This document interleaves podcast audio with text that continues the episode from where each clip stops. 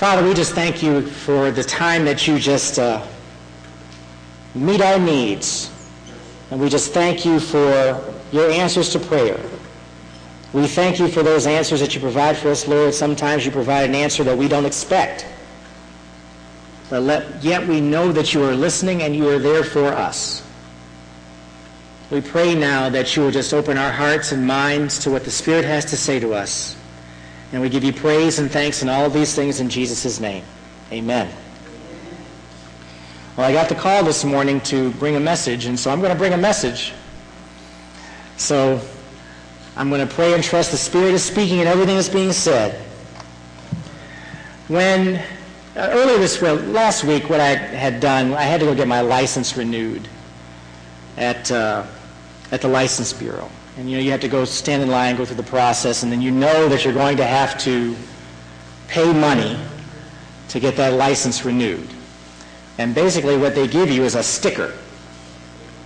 That's all they give you. They give you a sticker and a registration, a piece of paper that tells you, well, that means you can drive for at least another year or two, depending upon how much you want to pay. And you pretty much are going to spend 50 bucks to do it. But there's an implied lesson in that, that what you get is what you've paid for. Amen? And there's an expectation that when you put that sticker on your car, it's going to mean something as far as you're being valid for driving. Well, that goes even one step further when it comes down to food that you buy. There's a certain implied quality in the food that you purchase. Now, when you go to Giant Eagle or Heinen's or Acme or whatever it is, and you go and buy some meat, for example, there's different grades of meat that you can purchase. And it's basically inferred upon the quality of that meat that you're buying, that you're paying more money for that quality.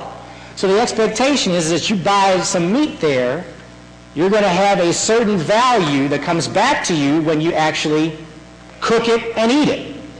There's a certain taste appreciation and all that. It's very seldom you can compare going to a fast food restaurant and buying a burrito at a certain establishment that the quality of the meat that you buy at that place is the same quality that you buy at the grocery store. I thought that was funny. You didn't think that was funny? When you go to a certain place and you're spending 99 cents for a taco, the meat that you buy in that taco, I guarantee you, is not ground chuck. What you get is what you pay for. That's a quality issue. And you know when you've had good meat, when you've had the meat and you tasted it and you've cooked it, you go, ooh, that is delicious. And you can't replicate that at a fast food restaurant.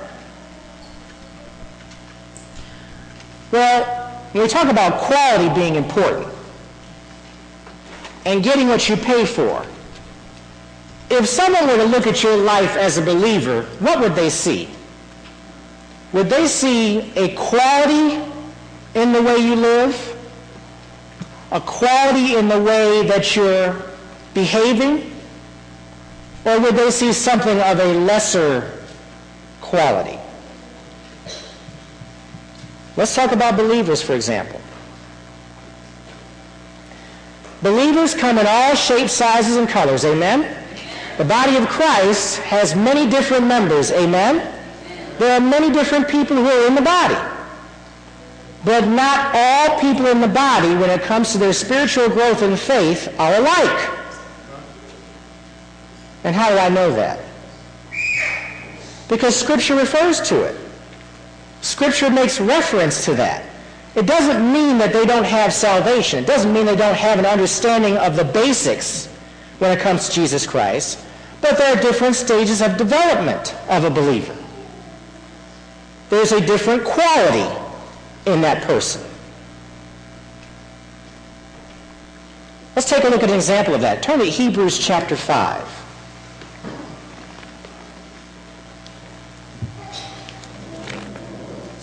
Hebrews 5.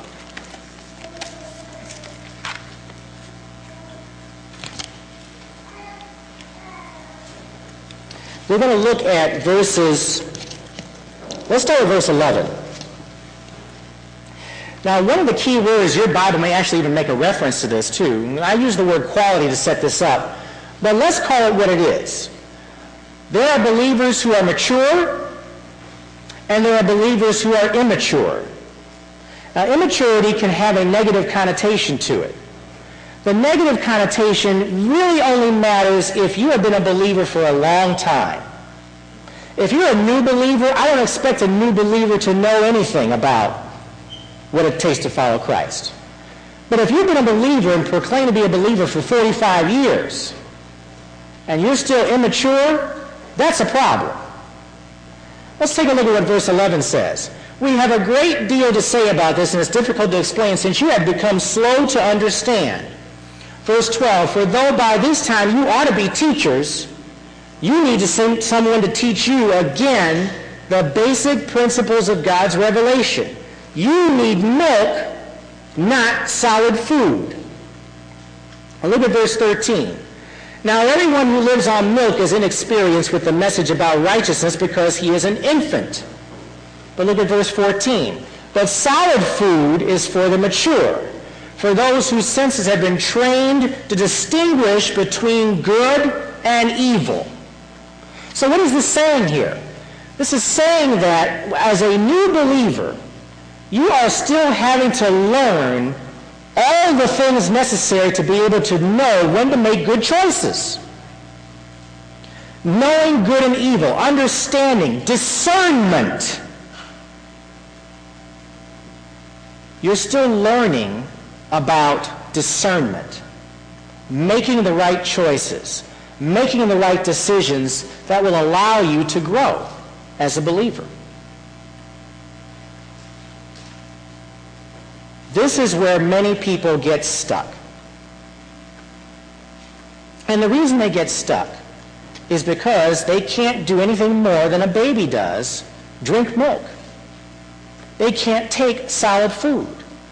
And sometimes it's self-imposed. If you go to a church and all you're getting is milk every Sunday, you're not going to grow. There comes a point where you have to have the hard discussions with people about how are you growing in your belief of Jesus Christ? Where is your development as a believer? And you can make a choice to be a baby. because you don't want any substance. You can make a choice to say, well, I don't want to read certain parts of Scripture because I want to hear what the truth really is. And as absurd as that sounds, you may know someone who has that belief, that philosophy. So that person already has an understanding of what the truth is and just doesn't want to acknowledge it. That's a baby in Christ.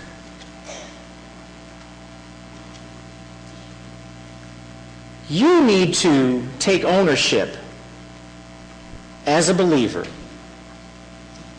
and find a way to progress in your faith and challenge yourself to do so.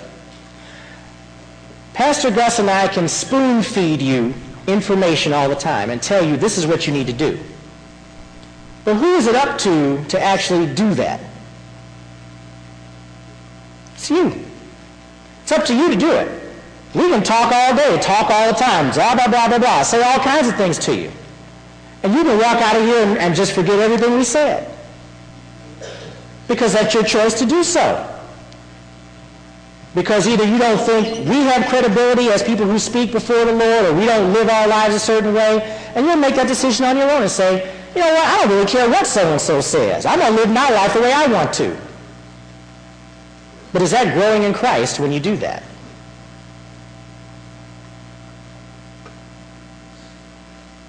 So it's your choice. It's your decision. I'm not going to twist your arm about it. You make the decision to do that if you want to do it. If you are truly following and wanting to grow in your relationship with Christ, there has to be a quality that emerges from your life where there's progression.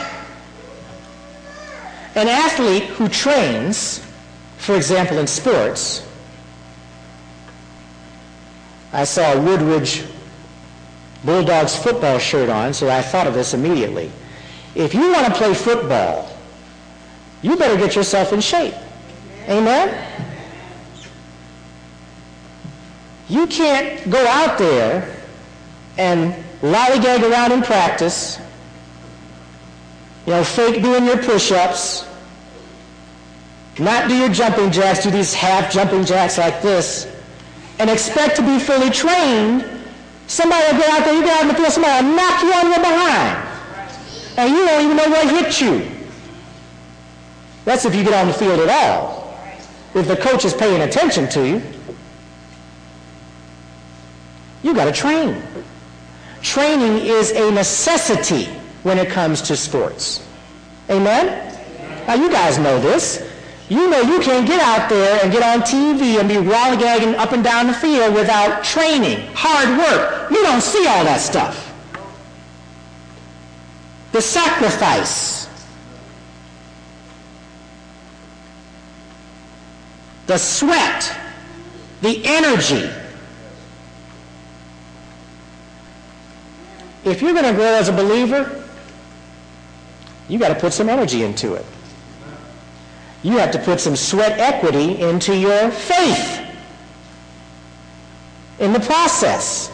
You have to challenge yourself to do the very things that an athlete has to do. Even Scripture uses the same analogy. I beat my body and work at it to get the job done. Even Scripture gives athletic references. You've got to train for something.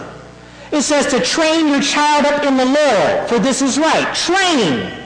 It's a regimen, over and over and over. And when he is old, he will not depart from it. Training. If you want quality, you need to train for it. Otherwise, you get what you pay for. You get what you pay for. Here are some questions you should honestly ask yourself.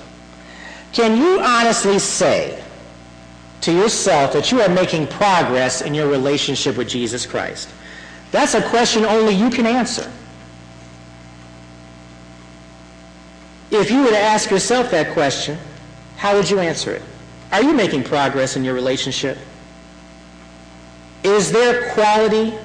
Notice how the word quality time comes up. Quality time. Are you spending quality time in the Word? I was really encouraged by those individuals who are holding up their Bibles and their phones that have the Bible in them and the iPad and the Nook and all those devices. Look at how many different ways you can put Scripture in front of you. Now, you can do all those things. Do you look at it? Not just when you're called upon, but now when you're doing it on your own. Just like an athlete has to train sometimes year round to play a season of sports, that's on them to do that. Regular training, regular reading, quality time with your Lord. Amen? Quality time. Not just time because somebody tells you to do it. Time because you want to put something into it, because you want to get something out of it.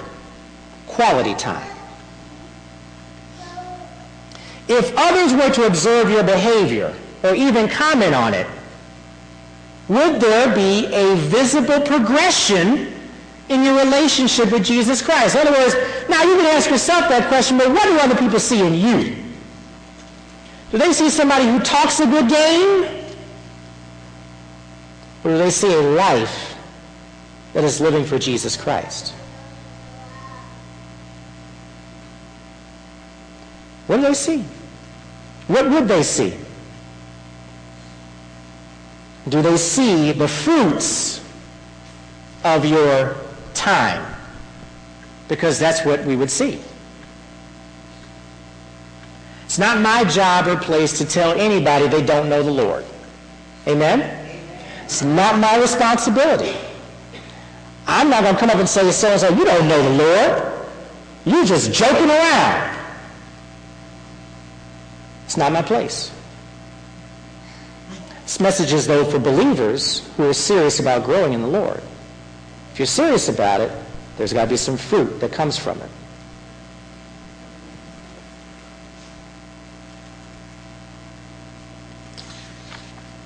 Now, if you haven't reflected on either of these questions, then how do you know where you are?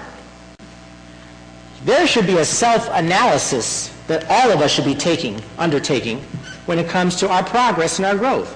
And you know why that is? Because if you understand your relationship with Jesus Christ, that's the natural thing to do. You want to grow in your relationship with Christ. If you're not asking those questions, then you don't really know where you are in Christ. You've got to have a basic knowledge of that.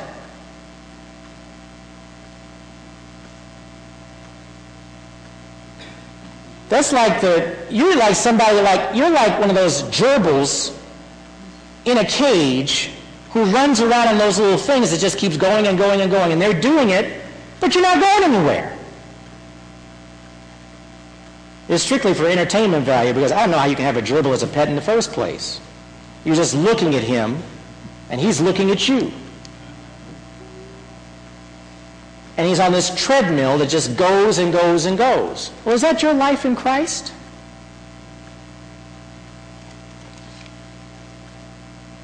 As a member of the body of Christ, and as a member of Akron Alliance Fellowship Church, you're going to have difficulty if you don't understand who you are in your relationship with Jesus Christ. You're going to have difficulty in a lot of things. You're going to have a dif- difficulty in getting something meaningful out of a Bible study. You're going to have difficulty in even understanding the importance of Sunday school. You're going to have trouble with sermons.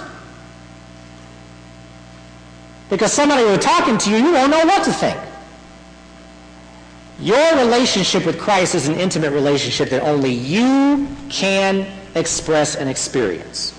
I can't do it for you. Pastor Gus can't do it for you. Your brother and sister can't do it for you. Your mama and daddy can't do it for you. That's on you.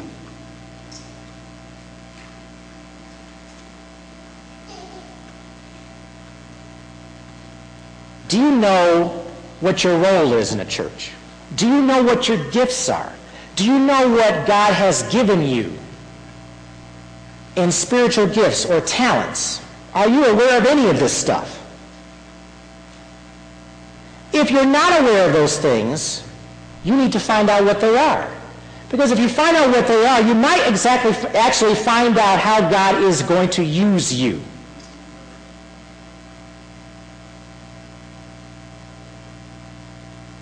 Now, as a babe in Christ, you won't have any idea of that stuff.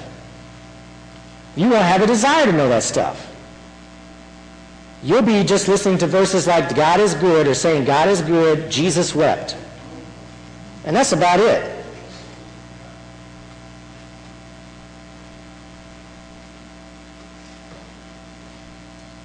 The key to all of this is learning about Jesus Christ and developing your relationship with him.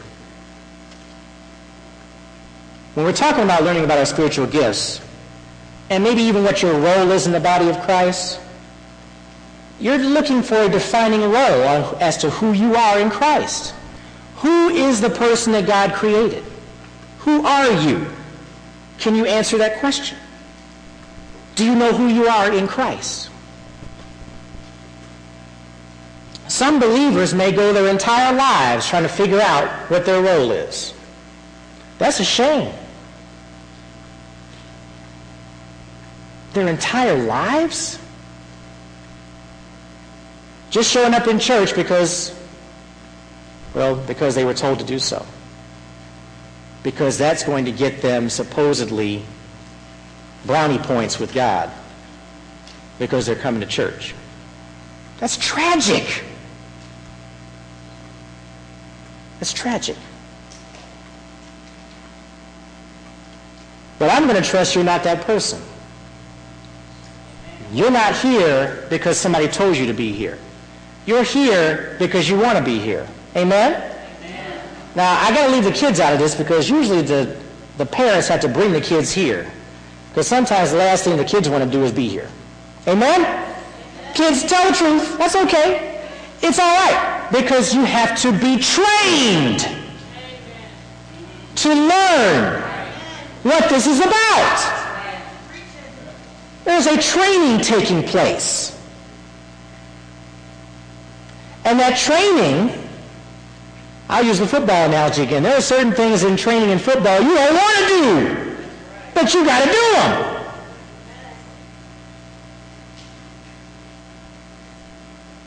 It's training. You do things not because you want to do them, because if the flesh is involved, you won't do it. Amen? If, you, if the flesh is involved, you're not going to do the stuff you need to do. You train because you know you need to do it for an end result that's going to help you to be able to become a better person in Christ. That's why you do it.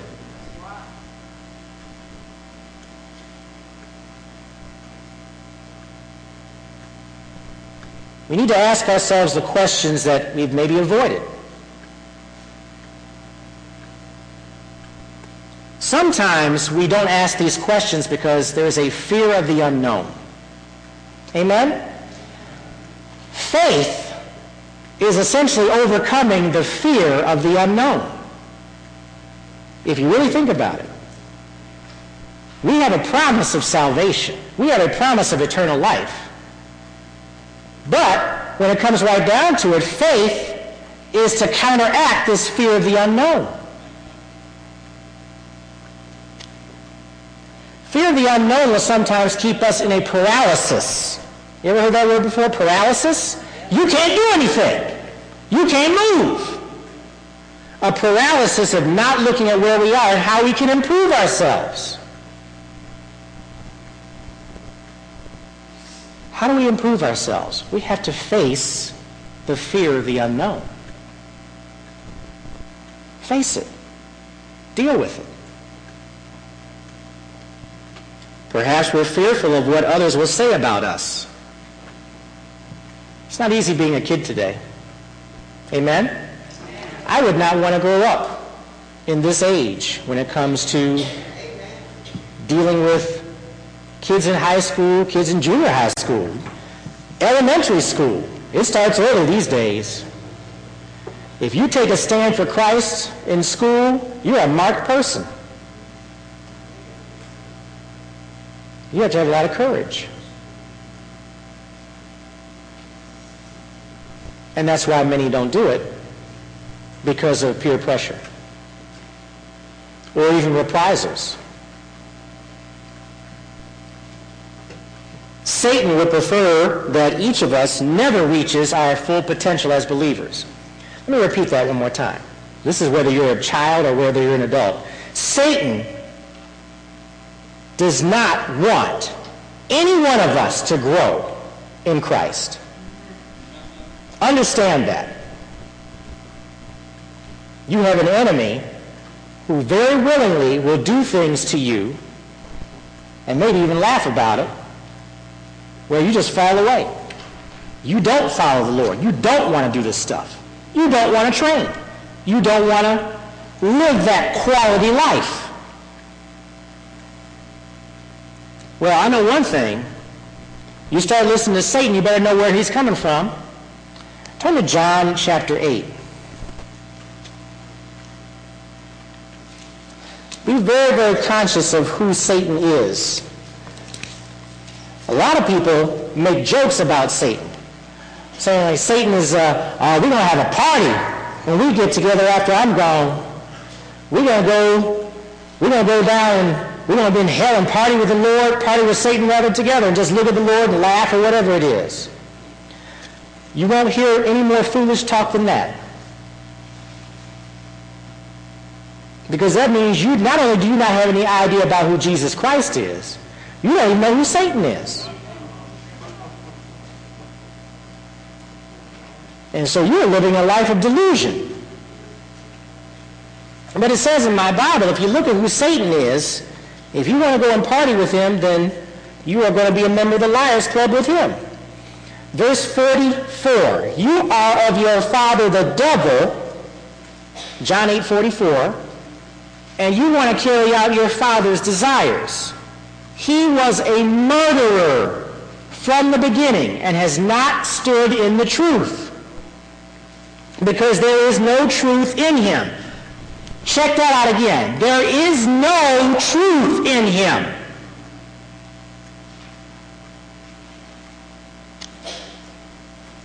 When he tells a lie, he speaks from his own nature because he is a liar and the father of liars. So who is Satan? Father of liars. So one of the first things that you should be learning as a believer is don't listen to what Satan says to you.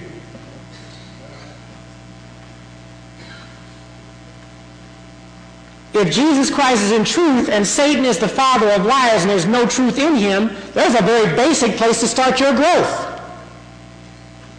Unfortunately, we're in the flesh. Guess what? Satan's right there with you.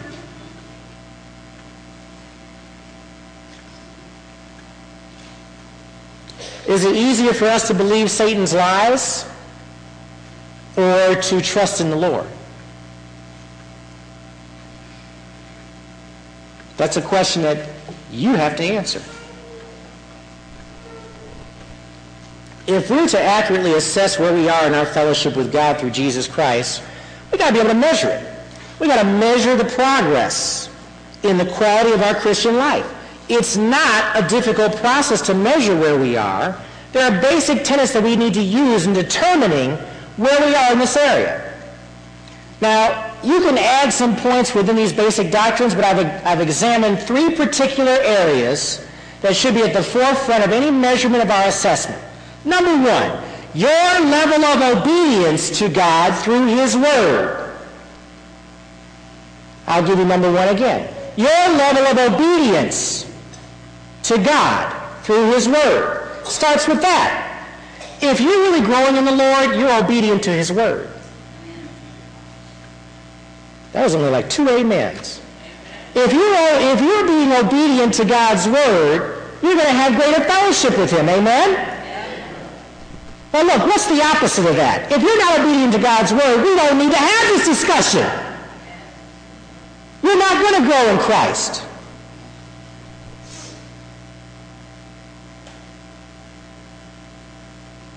Understanding Jesus Christ enough to believe that his word is truth is a great starting point. Because now if you believe it's truth, you're going to want to seek that truth and not listen to what Satan has to say. Remember, Satan wants you to live your old life.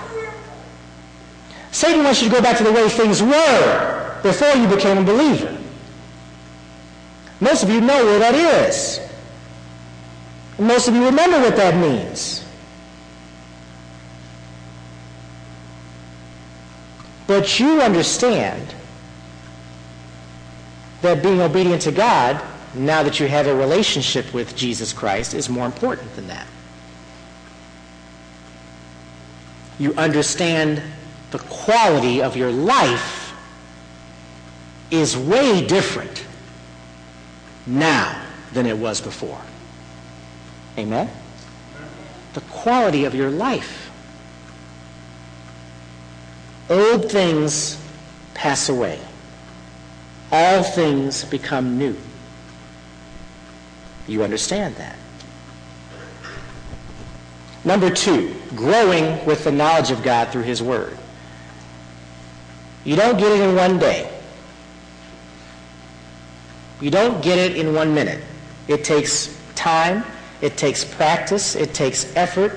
It takes working out your mind physically by growing in his word. Which means you have to have a regular routine to do that. For those of you who are joggers, I don't know if there's any joggers here, but I think you're insane already because you have to get up every day and make a determination in all kinds of weather. You're going to go run for three or four miles. So I think you're crazy. Amen. I'm just being honest. But what does that take? It takes a regular routine every day saying, I'm going to do this because I'm going to get in shape or I'm going to do it for whatever reason you do it, whatever craziness it is.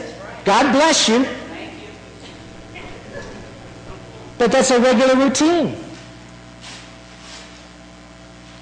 Every day. Well, I challenge you. Every day, guess what you should be doing when it comes to your Bible? Every day.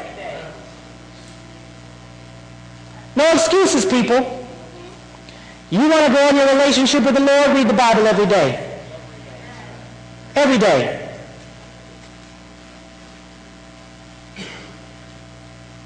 Because you're training because you're developing, because you're growing. I promise you, every day you do it, if you're doing the things you should be doing and meditating on the Word, you're going to get something out of it. You can't get anything out of a book that's closed or a iPad turned off. Well, I'm carrying around with me, but I'm not looking at it. You're not going to get anything out of that. Number three, peaking with understanding of God and His Word. Peaking with it. You're reaching a point where there is a quality in your life that you can see because of your regular fellowship with God through His Word. For an athlete, the peak is when you're out on the field and you're performing at a high level and you're doing what you need to do to help your team win. We need more people like that in the body of Christ. We got a bunch of sideline folks in the body of Christ. Folks that ain't doing nothing. Just sitting and watching somebody else do something. Let so-and-so do that. I know he's busy already. He'll over eventually does something else, but I know he can do it better than I could.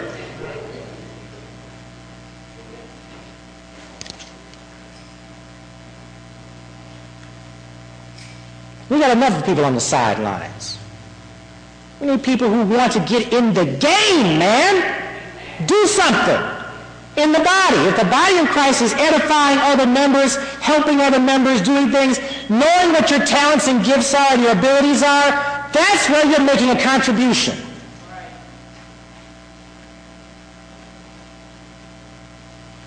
You know what Judy Sue used to do? Now, you know Judy, most of you know who Judy Sue is. Judy Sue was, she was a person who used her talents and gifts and abilities to help out, even though she was in a wheelchair. Encourager. She worked with art. She did um, the, the placards for tables at the Rainbow Tea. That's Judy Sue. We got folks that had way more ability to get up and run around and do stuff that didn't do anything like what she did. But she knew who she was in Christ. She knew what her gifts are. She knew what her talents were. She read the word. She understood it. She was an encourager. That's what we need. That's how you're growing. That's how you're developing. And she would have been the first to tell you that.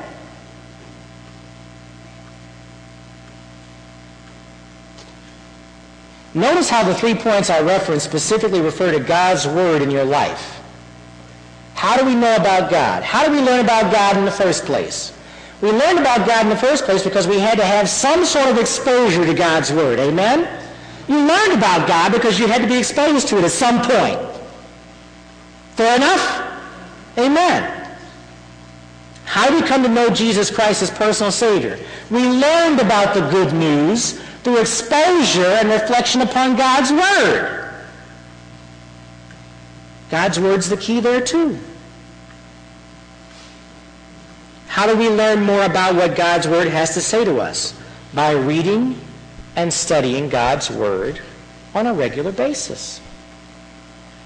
So if I were to sum up this entire message, you're going to grow in the Lord the more you expose yourself to God's Word and trust and believe it's true in your life. you can't help but grow. You can't help but grow. So God speaks to us, and we communicate back with him. Go to 2 Chronicles 7.14. 2 Chronicles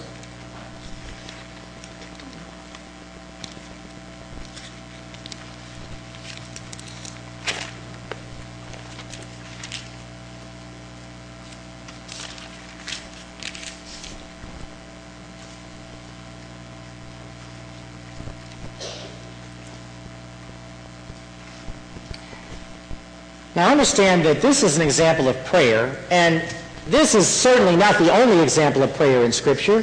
There are many different ones, but I want you to understand the value of prayer in this whole growth process that you're undertaking as a believer in Jesus Christ. Understand what prayer is and what it means. It says in verse 14 of 2 Chronicles 7, and my people who are called by my name humble themselves, notice that humility is a factor in prayer. Amen? You can pray selfish prayers all you want to. Guess what? God's not going to hear them. Amen? Why all so quiet? You mean if I pray for a car in a selfish way, God's not going to hear that prayer? Is how you do it. Humility is the key. You may have a desire or a need for a car. But now, do you want a car that will get you from place to place?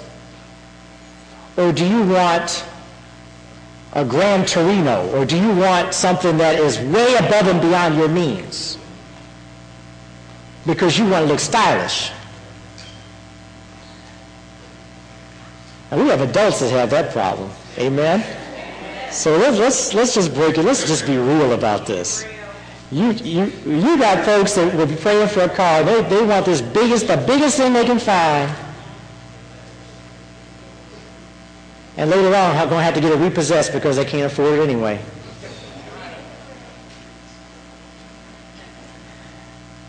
Humility really is a byproduct of your prayer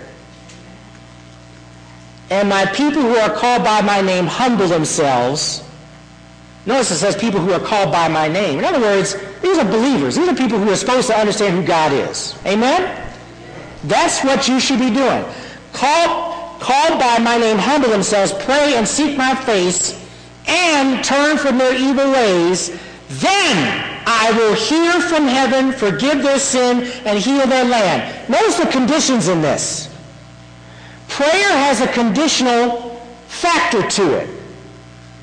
Humility, sincerely seeking Him, turning from sin. Don't expect God to answer your prayer if sin is all in your life.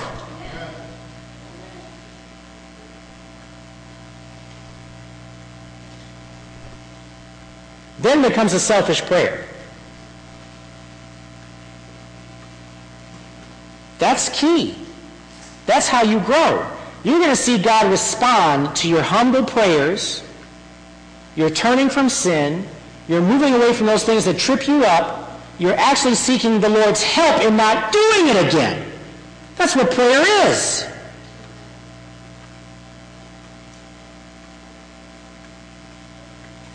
That's how you begin to understand and recognize when we talk about this abundant life. What's an abundant life?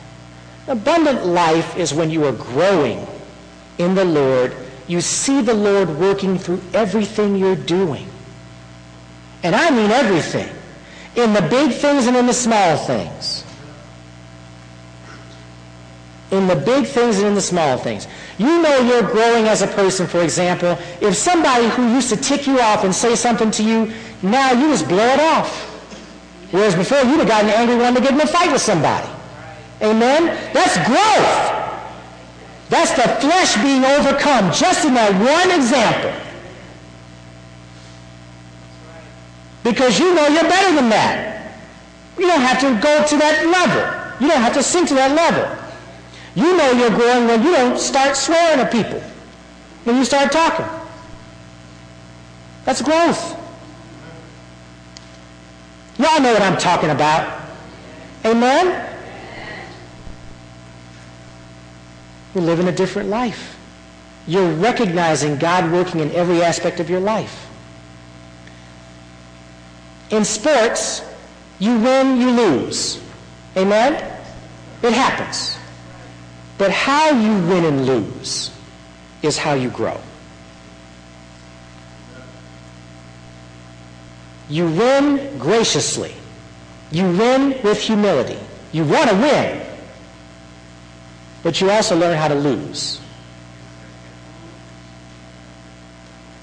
You learn how to lose.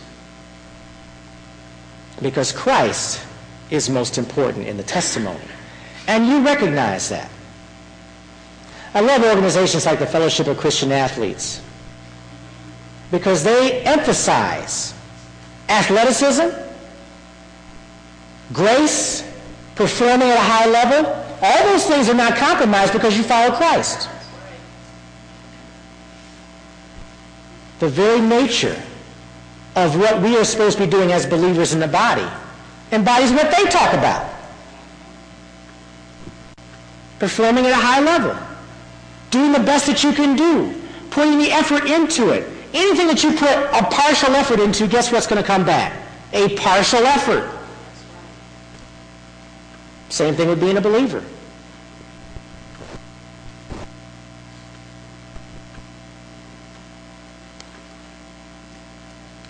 God wants you to have a relationship with him that grows. Amen? He wants you to grow in your relationship with him. He loves you. Any love relationship that you've ever been in, you would expect to see growth, progression. It doesn't stay in the same place it was before. Because that's not growing. And what happens if it stays in the same place, it dies. He wants you to grow. He doesn't want you to inhibit your growth with sin or other forms of disobedience. God wants us to be obedient to his word because that means we love him. And we understand what that means.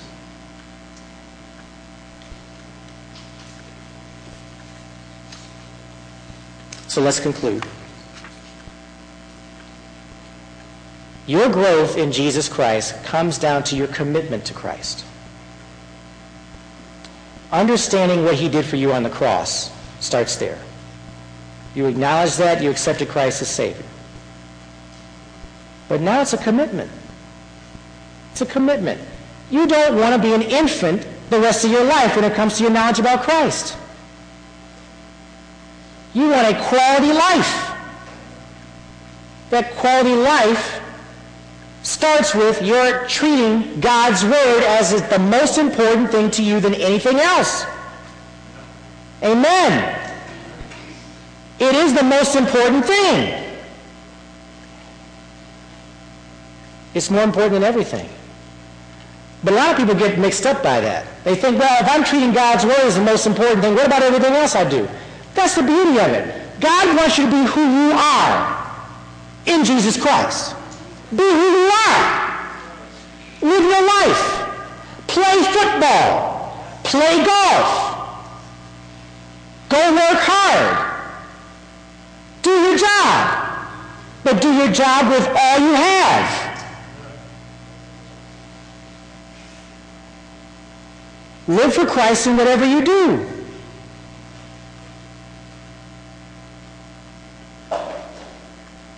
Be obedient to his word.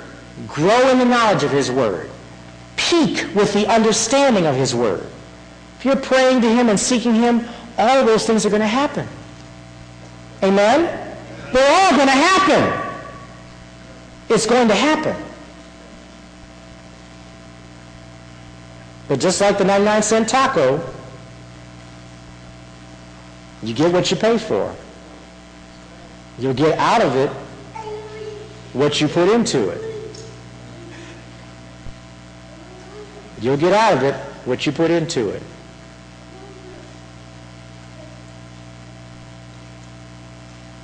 And don't just take my word for it. Go back and look at Scripture and see what it says. That's what we all need to do. Amen? You get out of it what you put into it. If you're obedient to God's word, He will respond to you. He will respond to you. He will hear you. He will protect you. He will cover you. He will do so many things that you could not even imagine, starting with obedience to His word.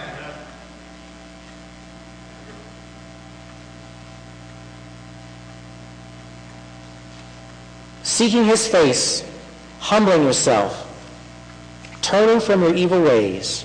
I will hear them, hear from heaven, forgive their sin, heal their land. Amen. Father, we just thank you for the message of truth that you present to us. We thank you for giving us the opportunity to see how we can live a quality life through you. How we can live in such a way, Lord, where we honor you. We understand that we're going to get into this whole thing what we put into it. And you're going to give us benefits if we just trust in you and trust in what your word has to say to us. We thank you for your reassurance of the word. We thank you for your presence. We ask that you bless us, Lord, and help us to take our lives as we live them right now and just find a way to even grow in our relationship with you and enhance our life tremendously because we trust in you and what you say to us. And we give you thanks and praise for all these things in Jesus' name. Amen. We're going to uh, prepare now to go, I think, are we going to do this first or do, yeah, do this first. We're going to go to the table first. If you'd like to